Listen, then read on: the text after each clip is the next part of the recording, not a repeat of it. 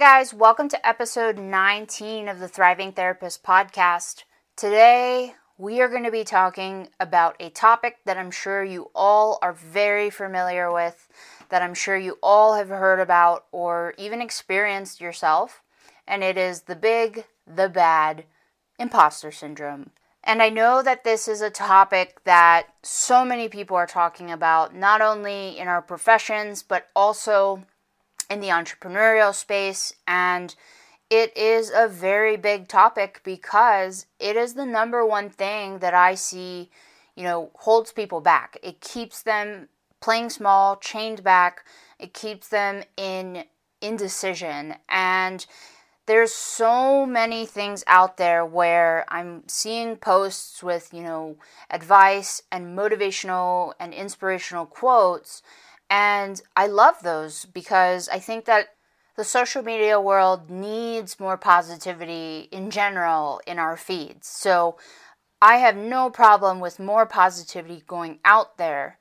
However, what I do have a problem with is this uh, approach to trying to help people overcome imposter syndrome because the fact of the matter is while all of the inspirational quotes while all of the you know encouragement and advice is helpful it doesn't quite solve the root of the problem.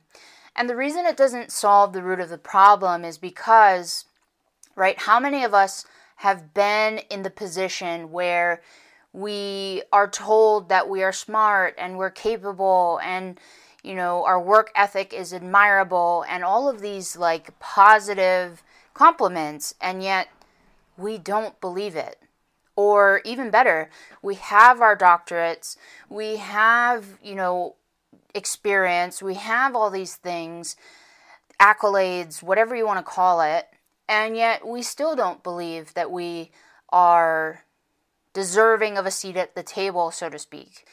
And so the question becomes why is it that the advice and the inspirational quotes and the praise doesn't fix the problem of us feeling this immense pressure slash anxiety around not being worthy of having a seat at the table.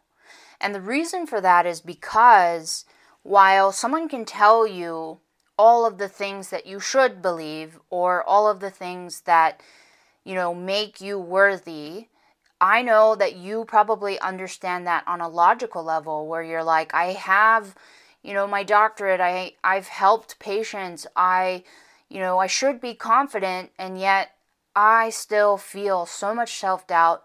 I still feel so much imposter syndrome and I don't know how to fix it. And the reason you're experiencing that is not your fault, but it really comes down to it's because this approach is a little bit of a backwards uh, approach, meaning we think that by having more accolades, by having more experience, then we will not feel the self doubt that we are experiencing. But the problem with that is that is a very outside in approach, meaning it is this it's based on this premise that that imposter syndrome is due to the fact that you've never done it before or that you don't have the experience that the people ahead of you have and that's why you feel inadequate or that's why you feel um, all of the self doubt that we characterize as imposter syndrome. And yes, to an extent, yes, that's part of it, right? Because uh, as my coach always says, confidence comes from competence, and competence comes from action. And so, action is you know, practice. It's just like in PT school when we started our skills, we felt so incompetent because it was a new skill. And then eventually it got to the point where we were confident in it. And while experience will give you some confidence, it is not what will get rid of imposter syndrome. Because the reality is, imposter syndrome is based on this feeling or this belief that who am I to do this?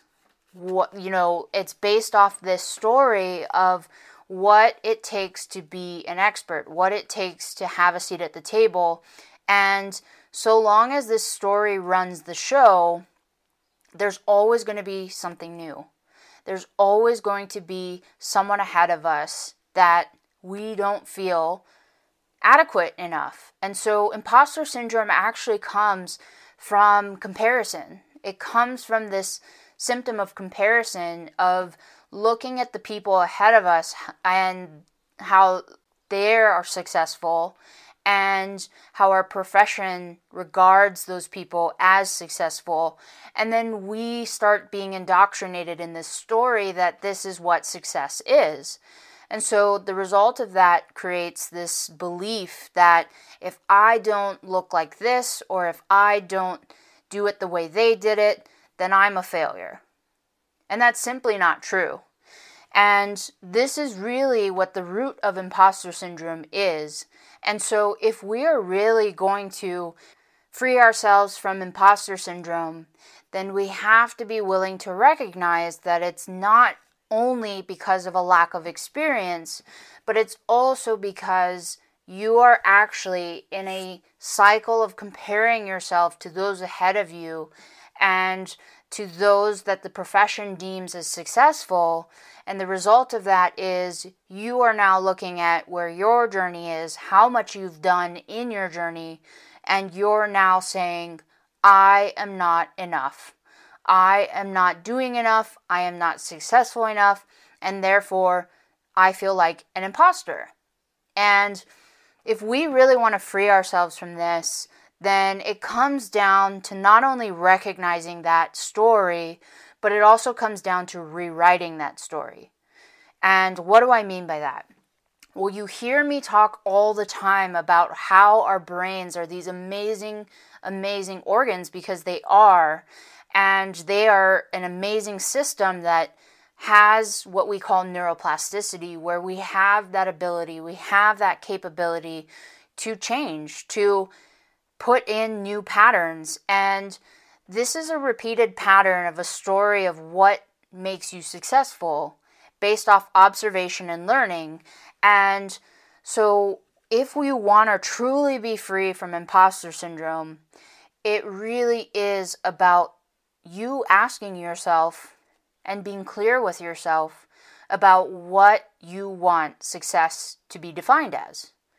And when you become the creator of what defines success, you free yourself from judgment of others. You free yourself from comparison because the only person who can define success is you. And so when you are the creator of your story, of your definition of success, that is when you have true freedom from imposter syndrome.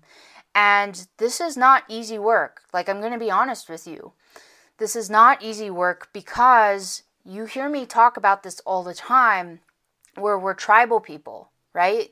We want to be a part of the tribe. We want to be accepted. We want love, safety, and acceptance. That's the three things that you will hear me say over and over again that our brains all want. And so the result of it is we learned what it means to be successful from the people before us in the profession, right? Think about when you entered in as a PT1 or, you know, if you're an occupational therapist or a speech therapist, it's no different. But you entered into the field, you felt like really insecure because it was like you're starting all over again. You're trying to find your footholds in the profession so that you can, you know, make a name for yourself, so that you can be successful. And how did we learn it? Well, we learned it from looking at, you know, the professors. What did they do? The people who are talked about by the professors who are receiving awards within the profession, and we try to mimic that, right? We try to mimic that because that is what we now learn as the way that our profession defines success. So, anytime that you go against that belief, you're going to start feeling a ton of fight, flight, or freeze response because it's like your brain is saying, Holy crap, you are doing something that is not on the normal track and this is unknown territory. So it's going to start freaking out on you. And as a result, will create this feeling of uh, failure or this feeling of anxiety in anticipation of failure because it is comparing what you have known and learned as success to the route that you're going. And so anything that is outside of what you have observed becomes a threat. And so, this is one of the biggest reasons why so many amazing clinicians like yourself feel this imposter syndrome. And it has nothing to do with a lack, well, I don't want to say it has nothing to do, but it is not only because of lack of experience, um, but it's also because you have these beliefs. And so, if you really want to fix imposter syndrome and be free from it, then it has to be where you're changing the story that is underlying, that is running the subconscious and creating this feeling in the first place. And the reason I talk about this and I chose to do the podcast for this week on this is because I see so many amazing clinicians who have these big dreams, who have these big visions of how they want to create impact, count themselves out because they don't feel qualified enough. And that really breaks my heart because, like, they have these amazing ideas that I think people need, especially now. And so I really wanted to talk about this because if you are thinking about starting a business or you're just starting and you're questioning if you made the right choice because you're finding yourself in this pattern of comparison and imposter syndrome, then I want you to know that it was put in your heart for a reason. And there's a reason why you are feeling this tug in this direction. And it's not just because the money, it's not just because you get to be your own boss, call the shots, and have more time to yourself, but it's also because you have a vision of a better way of doing things, of a better way of solving problems for people, and you feel called to do this. It's the very reason, probably um, very similar to the reason why you got into healthcare in the first place. And so this is really more of a calling and it's not it's not about you. It's not about you. It really comes down to being able to acknowledge that we're scared, being okay with that discomfort, and saying, you know what? I'm going to go forward and do it anyway because this is going to change the lives of the people that I'm going to bring this to. It's going to change the lives so that people don't have to go through what I went through you know, that type of story. And when we can come at it from that heart of service and be okay with being uncomfortable, then that's where the magic happens. And I know how scary that can feel because it's an unpracticed pattern. And I know how scary it can feel because when it's unpracticed, it feels new and it feels clunky and it you know, we've learned our entire lives to avoid pain or to try to minimize um, these uncomfortable or what we call negative feelings. But typically, if you're feeling that fear, it's a good sign that you're going in the right direction. And so don't let the imposter syndrome stories, the thoughts that are popping up, stop you from serving the people that you feel called to serve. And this is what I feel so passionately about also because there are people who have gone the entrepreneurial route and who are burning out because of imposter syndrome. And I know all too well what that feels like as well because many of you guys know my story of creating my cookie empire, is what I call it where I created the cookie empire that replaced my PT income. But what many don't know is that part of the reason I actually started slowing down on the cookie um, creation is because I burned out. I burned out for the second time. And it wasn't because of corporate, and it wasn't because I had a boss, and it wasn't because of productivity standards. It was because I had my own stories of imposter syndrome.